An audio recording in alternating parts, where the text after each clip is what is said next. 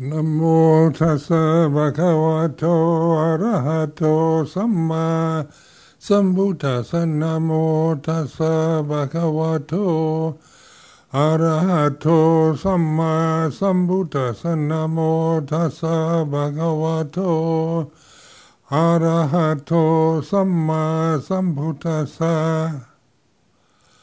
Aparutade Sangamata Satawara Esodavanta Bamunjantu Satang.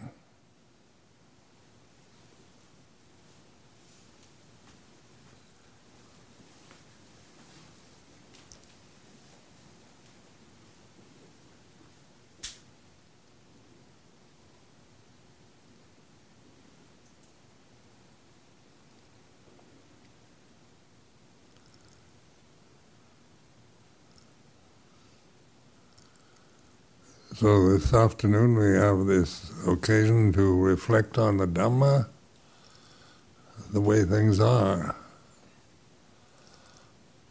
Ultimate reality is here and now rather than some just abstract idea of something distant and far away.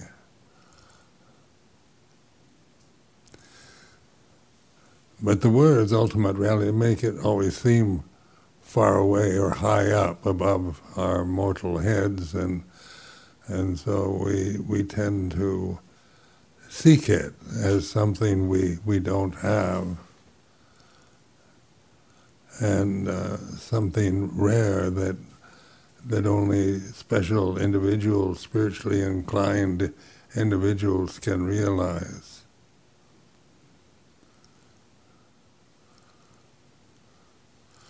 Just to reflect on the use of language, ultimate reality, absolute reality, nibbana, the ultimate attainment, these are all words. And just to reflect on the limitation of words, because these are the highest words, they're the ultimate words, the best you can make up in your mind in the English language. And what is aware of the word absolute reality? What is it that's aware of those two words? And so it's that awareness itself. Even when you deliberately, intentionally, wholeheartedly think absolute reality, you know, you're aware, you're thinking, you're using the highest words you can imagine in this language. So then ask yourself, who is it that's aware of these words? Another word is that we tend to elevate in this tradition is samadhi, or concentration. So we try to get samadhi, and then there's different levels of samadhi, and samadhi is something, is a Pali word, Sanskrit word, but it is a word. And who is aware of, when you're thinking the word samadhi, who's aware of that thinking process that's taking place? And how we grasp the word. But we think it's something attainable, something that we don't have, or if we've had it, we've lost. Like many people practicing meditation, practice tranquility types of meditation where they get very concentrated, one-pointed, and then they want that again.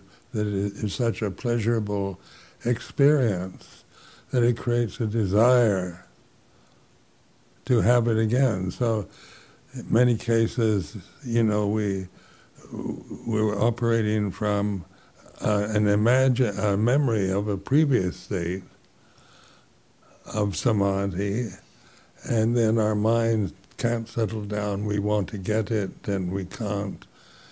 And we feel we can't meditate, or we're not prepared, or we create a whole sense of there's something wrong with me, or the situation's too not peaceful enough for me, or whatever, to justify. And last time I talked about the wall, where we hit the wall that we can't get beyond. And then we lose interest in meditation. We see that we're not advancing the way we would like to feel we are advancing. And many people give up at that time, because when you hit a wall, when the magic doesn't work anymore, then we tend to, keep feeling, we're not good enough, or I can't do it anymore. I can't get the peace and tranquility that I had last year. And all these are words. How you create yourself as a separate person is all thinking. It's words that you use to describe what you believe you are, physically, emotionally, intellectually.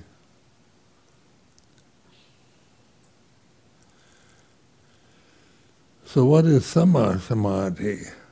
Right concentration, like in the Eightfold Path. And then we form opinions about how you have to get samadhi, go through the various levels of samadhi, and finally reach sama samadhi, right concentration. And right concentration, two words, that we tend to elevate to a very high level of personal attainment and achievement in our meditation, our personal view of meditation. So this whole sense of a separate person, we are what we're thinking we are. We believe we are what we're thinking. And we think the thoughts, we believe in the thoughts that we think, grasping them. And so we see ourselves always, in most cases of human endeavor, is to see ourselves as through the negative approach, or something. I'm not good enough, I have to develop something first, I have to get rid of my anger and fear, and all these, because we identify with fear when we are frightened, or we strongly identify with anger when we feel angry, or with greed when we feel greedy. We identify it usually as in a religious tradition, as something negative. We should be free of desire, free of greed, free of anger, all the ultimate of being just full of unconditional love and respect for all sentient beings and nature itself, are very beautiful ideals. But can you feel like a perfect person? Is that possible, to ever reach a stage where, as a person, the way you think, you feel, you've reached ultimate reality, absolute reality? So just pointing out how the programming that we experience through learning to speak a language, and the languages are all based on the best, like nibbana is the highest possible, we rate that as the highest, or heaven, the highest happiness is oftentimes described. It's more happy than worldly happiness. And so we grasp these words. We all have experiences of worldly happiness, which we take very personally. And when we're not happy, then we identify with unhappiness and discontentment and fear. So in the Vipassana, world of insight, meditation, insight, knowledge, is this investigation of what all conditions are impermanent, and then we investigate the conditions. Do you ever find conditions that are permanent? And then the faith we have in the Buddhist teaching is, well, Buddha said they're all impermanent, so I believe that. But the Buddha is not asking us to believe that. It's not about we have to believe all conditions are impermanent. It's a suggestion, a way of investigating our own experience, the bodies that we identify with, the emotional habits we have, the social, cultural, political, religious conditioning that we've received. These are all conditions that are impermanent. But don't believe me. It's up to you to realize this, to use this suggestion of impermanence as a guideline for investigation. So it's not about getting concentrated first. It's the Four Noble Truths. The first Noble Truth is suffering and its causes. So this is quite an ordinary experience. We as human beings are in a realm where we suffer a lot. And suffering is what we don't want. We want to find eternal happiness or peace. What we imagine that would be, live in a heavenly realm, a utopia, perfect society that we can imagine, we wouldn't suffer.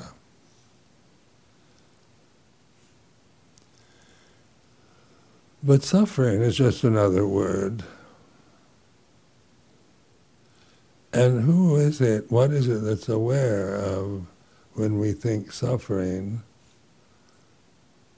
Because it comes and goes, doesn't it? And if we begin to trust just this simple awareness, the way it is, there's physical suffering, physical pain, that is part of being human being. These bodies are, they're conditions. They were born, they grow up and get old and die, they get sick, and there's a lot of physical discomfort just in anyone's ordinary life. And we take this very personally, like we'd like to have a perfectly healthy body that is completely free from any kind of physical discomfort or pain. So we meditate in order to get out of the physical world, which it can be quite painful. So we go into the mental state where we concentrate on objects that are peaceful. And at times that's we do experience, because we're limiting our focus to just an object. And then we cling to that memory of finding peace, and when we can't get it, we lose faith, we feel we can't meditate, the Buddhism isn't working for me, and we create a whole scenario of self-views about the wall that's blocking the way, or about ourselves as not ready, not good enough. We're not good enough meditators. We don't have enough samadhi. We create all kinds of other words or criticisms of ourselves or the system or the teacher or Buddhism itself.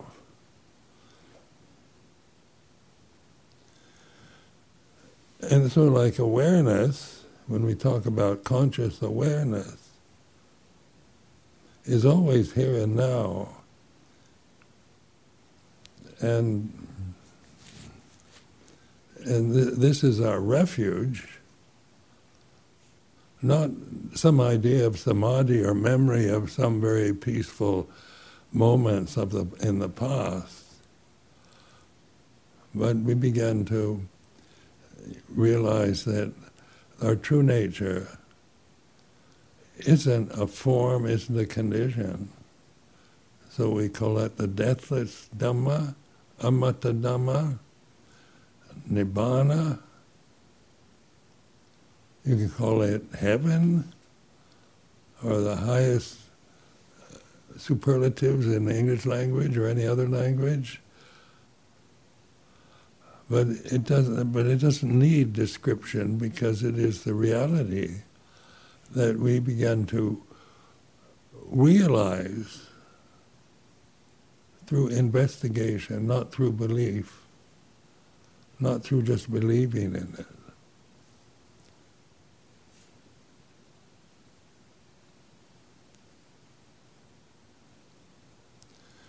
So one of the funny metaphors Lung Po Cha used to use when monks or nuns would get to this stage where they lose faith, and he say, "You're looking for a turtle with a mustache." And I remember one time when I was a young monk that when I first heard this, I was translating to a group of Americans, and I thought, am I understanding this properly?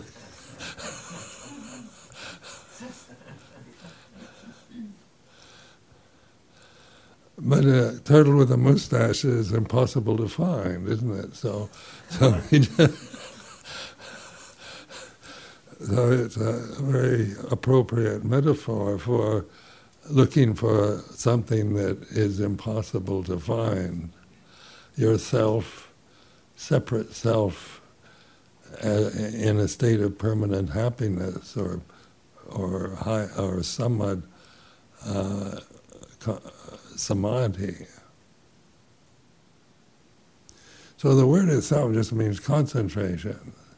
So we concentrate when we read books, when we're cooking or driving. It's a quite ordinary experience.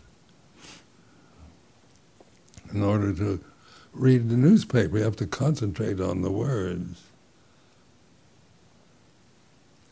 So is this ordinary samadhi? We live in a society where we learn to concentrate from an early age, going to school and so forth, and our culture and situation enforces this kind of endeavor. And then we samadhi, as in the Eightfold Path, is like the best kind of samadhi. But is it about the best? Or what is samadhi in the reality of our daily life? And so we begin to drop as we investigate sankharas, conditions, phenomena, as it arises and ceases, what is it that's aware of the presence and absence of just a thought itself, just samadhi itself? You can't sustain the word. You can repeat it over and over, but it's always has a beginning and an end. And it's as simple as that. This awareness is what we begin to trust of just the simple things of daily life, ordinary daily life experiences. We begin to see that samadhi is not something high up, but something here and now. It's here and now, and this is what we begin to realize, that it's not personal. It's not about Ajahn Sumedho or somebody else. It's available here and now.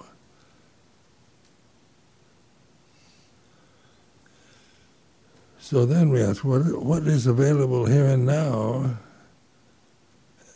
And we have to, because what is apparent here and now at this moment, just through seeing, is like this. So I'm sitting here and you're sitting there, and it's apparent here and now, but that's not samadhi, that's just recognition of sensory experience through the senses. But when we step back from interpreting the present situation into being the awareness here and now, as the conditions change, because we aren't going to stay here forever. When the time comes, we get up and leave.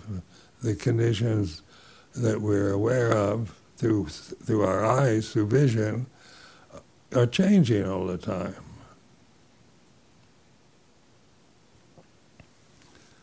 So we like to go to movies and see things that are constantly changing. Imagine a movie that just was one condition for an hour, and we'd get bored. And I remember, maybe Ajahn Chah remembers, at Amravati years ago, there was this video film of this white man in a white overall outfit painting a white fence with white paint. Do you remember that? And it was the most boring movie.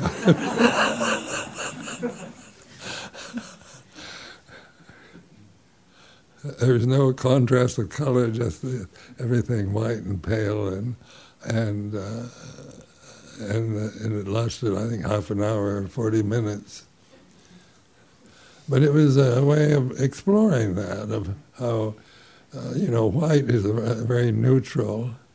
It's not even considered a color, so it doesn't excite like red or blue or yellow do, but they. At least there's some kind of color there that we can appreciate, but everything just white man, white overalls, white paint. And just the same, he's just painting, an ordinary fence that was already white.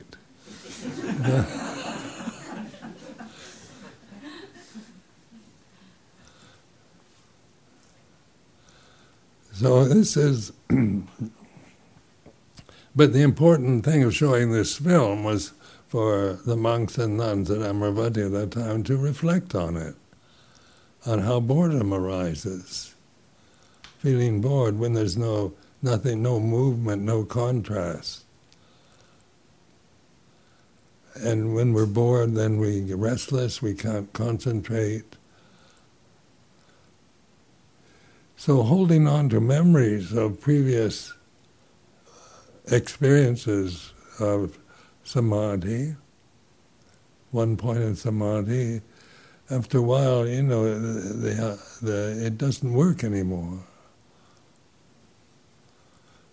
But the uniqueness of Buddha Dhamma is not in concentration, but in wisdom. So Vipassana is using the wisdom faculty to investigate experience as we experience it. So these forms, these bodies, they're always experiencing something. So experience is what we identify with. Good, we have good experiences or bad experiences, boring experiences.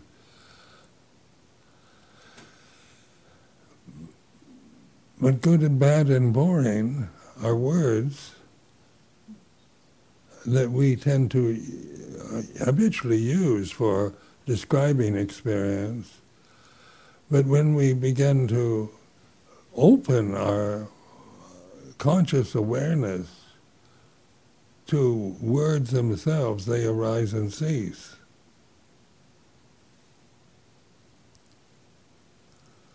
You know, you can use a mantra, but after a while mantras don't work. And we get upset, life is difficult, and we're in a state of stress, so we chant mantras, which helps to change the experience from obsessive thinking about the unpleasantness of one's life into a repetition of words. But when we chant mantras and it ends, then without wisdom, we go back into the same habit reactions to experience through the senses.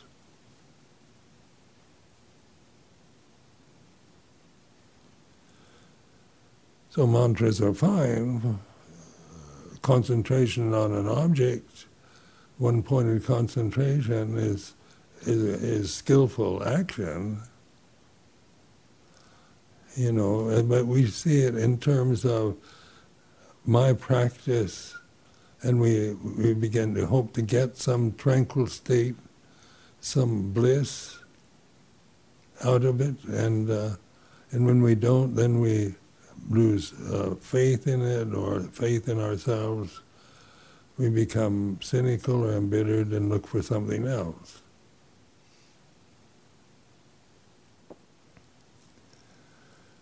And so all this is experience. Losing faith is like this. When we lose faith, you know, then if we're using conscious awareness, we're looking at losing faith. The faith that we had before in Buddha's teaching is gone. And we find everything boring. We've heard it so much, so often, that we lose interest in it, and then with vipassana we can explore losing interest, loss of faith, boredom, because these are experiences that we tend to identify with, that we want to have faith in a teacher, faith in a religion, faith in a political system, faith in democracy, faith in another person, trust and faith, and that are desirable words where, you know, you feel safe if you have loyal friends and kind of certainties in your life that you don't have. When you lose those friends or the conditions change that don't seem stable. But whether the conditions change or are unstable, or they last a long time, whether they're pleasant or good or virtuous or bad, all conditions are impermanent. And then just by reminding yourself of that simple phrase, all conditions are impermanent, you begin to stop resisting experience, but observing it. And that which observes experience is samadhi. So it's a way of realizing that, you know, in Buddhism and Hinduism, they oftentimes see the world as illusory, as an illusion. where, you know, that sense that the world is an illusion is something, not a perception in our Western world. We tend to see it as our reality. The changing world of our body and senses is our reality, the real world.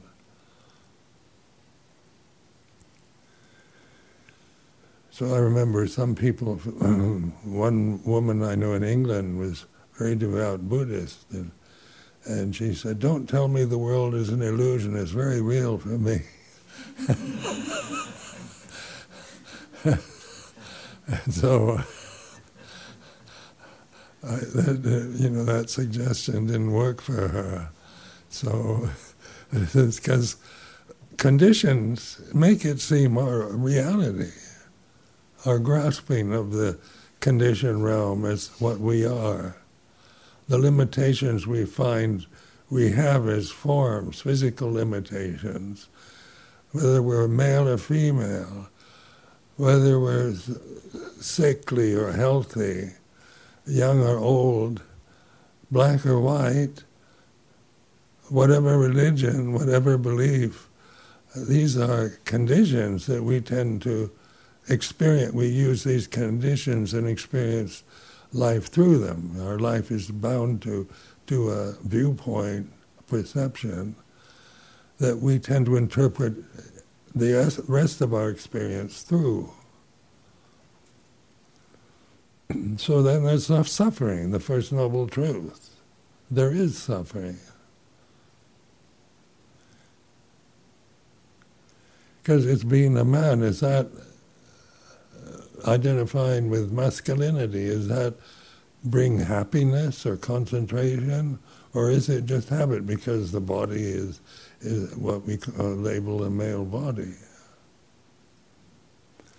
Or a woman, is just being a woman, is that the key to happiness? Being reborn again as a woman, is that going to be our ultimate goal in life? You know, but then this idea that being a woman or being a man is a fixed identity, our reality, our real world. But what is aware of masculinity and femininity? That awareness, conscious awareness, isn't masculine or feminine. The bodies, the forms that we identify with, we can label female or male. And that's what we, you know, we're conditioned to do, to believe in.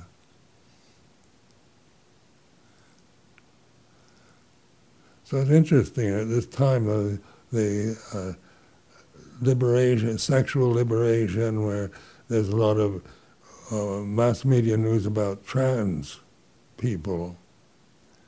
And so then they have strong views because we have a man is a man if he has a male organs, and a woman is a woman if she has a male organ. That's one way of looking at it. Those are words that we, you know, make sense on one level about the bodies. But does that emotionally mean that we are men? You know, this is an investigation. Is our ultimate reality being male or female? And emotionally, you know, we're very different. Changes all the time. And our identity, our feelings, aren't always in alignment with the material conditions we're experiencing. So, those who have very conservative concepts, and we've got to, you know, stop this delusion, because we want everything to have this certainty of men are like this, women are like this, because that gives a certain sense of continuity and stability. But it's also lacking in wisdom, because we're also very feeling conditions. Do I have the right to tell any of you how you should feel right now? you know, I can correct your posture or things like that. But whatever you're feeling emotionally or mentally at this time, you know, I tell you should feel the way I'm feeling right now. You know, that's really conceited. You become a tyrant.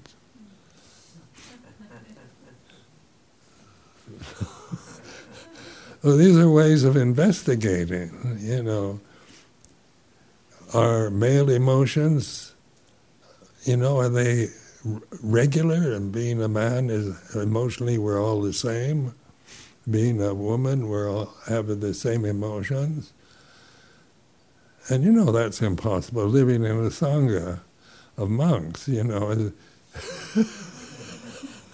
They have different feelings, different emotions that aren't always, you know, aren't what I'm feeling maybe at this present moment. So, samadhi is apparent here and now, timeless. So it's not high up, it's not something remote and to get in the future. Because the future is an imagination. Right now, when we think of tomorrow, we imagine that, that's a word.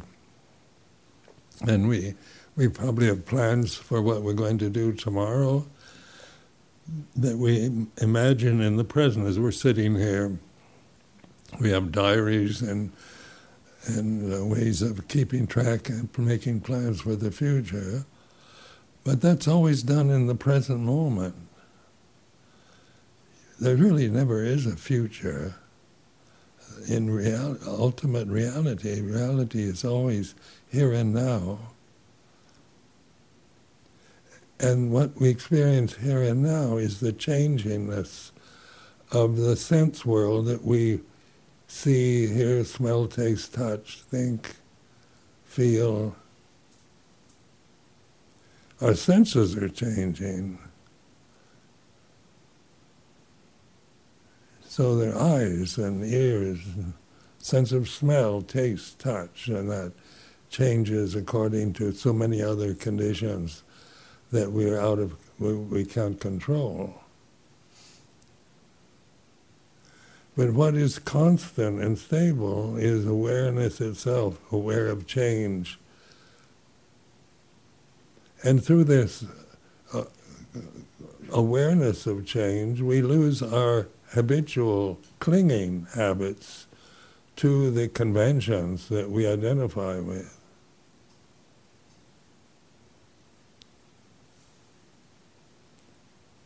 So this is in the second noble truth of letting go. Letting go of the habits, not getting rid of them. We can still operate in the society that we live in, but it's no longer our reality. And so we keep seeing everything, the continuous change, whether it's for the better or for the worse, as the way things are, the experience of being born in a physical form, being old is like this.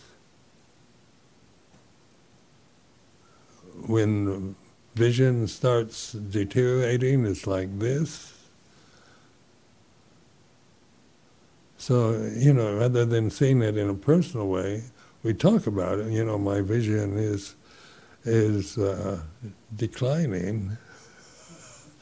I still use those words. But, you know, in terms of wise reflection, declining vision is like this. And I abide in the awareness, which is a letting go of the not wanting it to be like this. You know, I want to have a perfect vision for the rest of my life as a person. But that is a creation that's not possible. It's a wish. And if I cling to that desire, then I resent the way things are changing when they're not changing the way I want them to.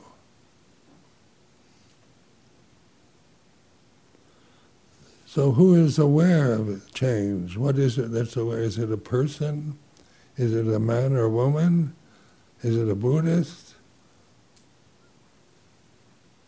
Or is it the natural, ultimate reality that's available here and now that we begin to abide in?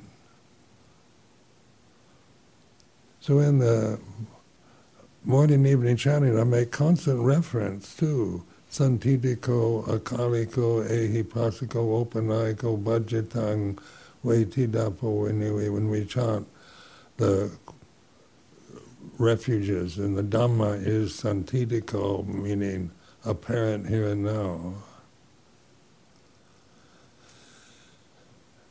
And then the investigation is what is apparent here and now, whatever happening, is the consciousness.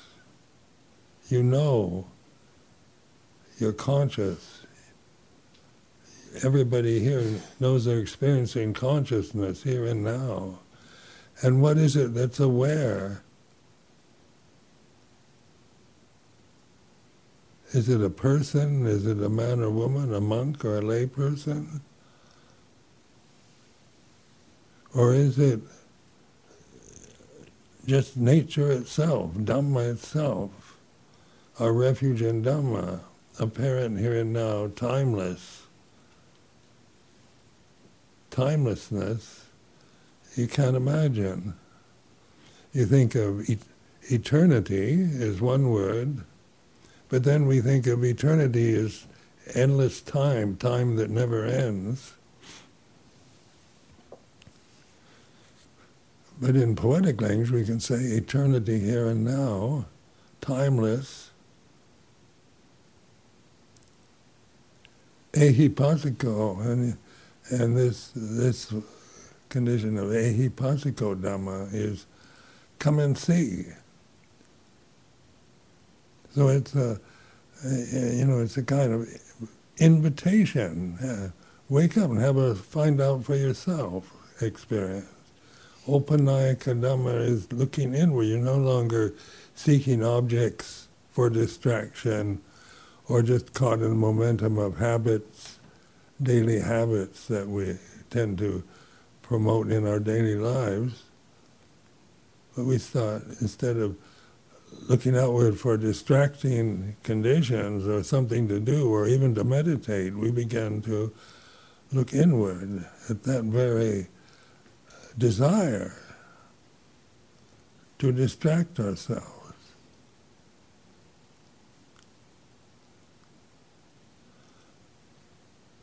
So some people lose the desire to meditate because they find it boring.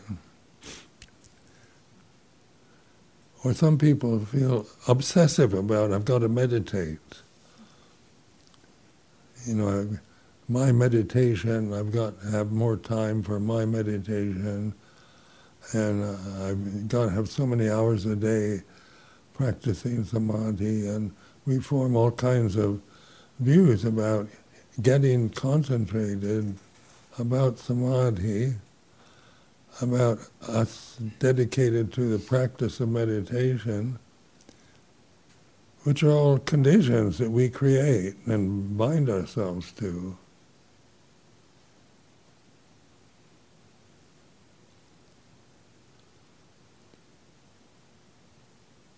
So this is, you know, to reflect on this yourself. Wisdom, then, is allowing awareness to be your refuge.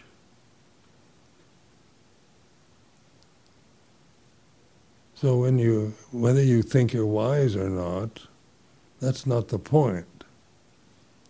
You know, whether you can think, you know, I'm not very wise, or I'm whatever how you perceive yourself in daily life is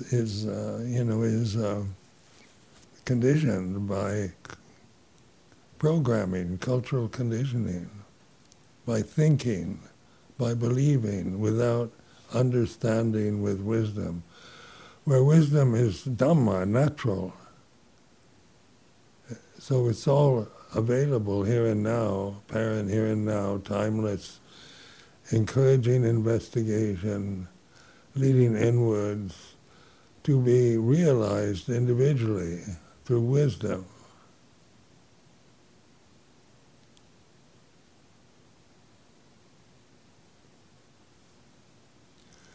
So in this tradition, because it is a wisdom teaching, it's not a doctrinal religious teaching.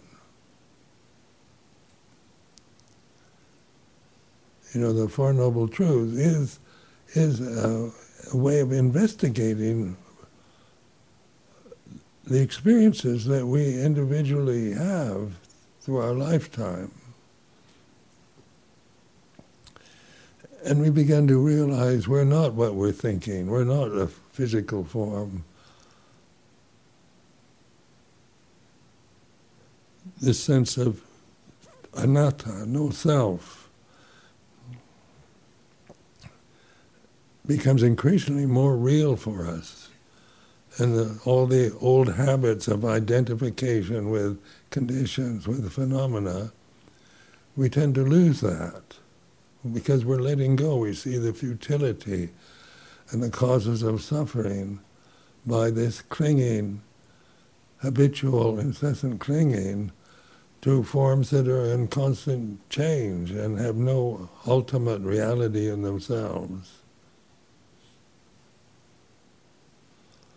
So letting go, non-resisting, just observing the flow of conditioned phenomena, we begin to realize our true nature, the deathless Dhamma. Then where can fear arise in the deathless Dhamma? Where can boredom arise? Where can anger arise? It comes and goes through the forms, but our abidance, what we rest in, is awareness of the changing conditions, rather than being the critic of them or the owner of them.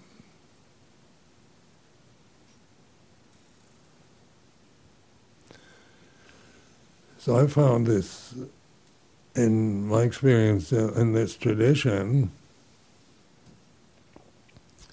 you know, one that, you know, really feel incredible gratitude that the Buddha did establish a teaching that is still workable in modern day life in the United States. It's not just about Asian religion or becoming a Buddhist, but it's waking up to the way things really are. And ultimate reality is your true nature. It's not something separate or distant or that you have to get and find, but waking up to. So the word Buddha is awakened one. It's like just not a command, but a sense of wake up, you know. The word Buddha itself means awakened to the way things are. And then the Four Noble Truths, this particular teaching, his first sermon after his enlightenment, was pointing to a way to wake up to suffering and the causes of it and the end of it.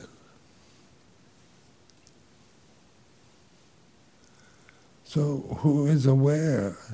What is it that's aware, even of misery, of boredom, or wonder, or happiness? That awareness, we begin to trust that.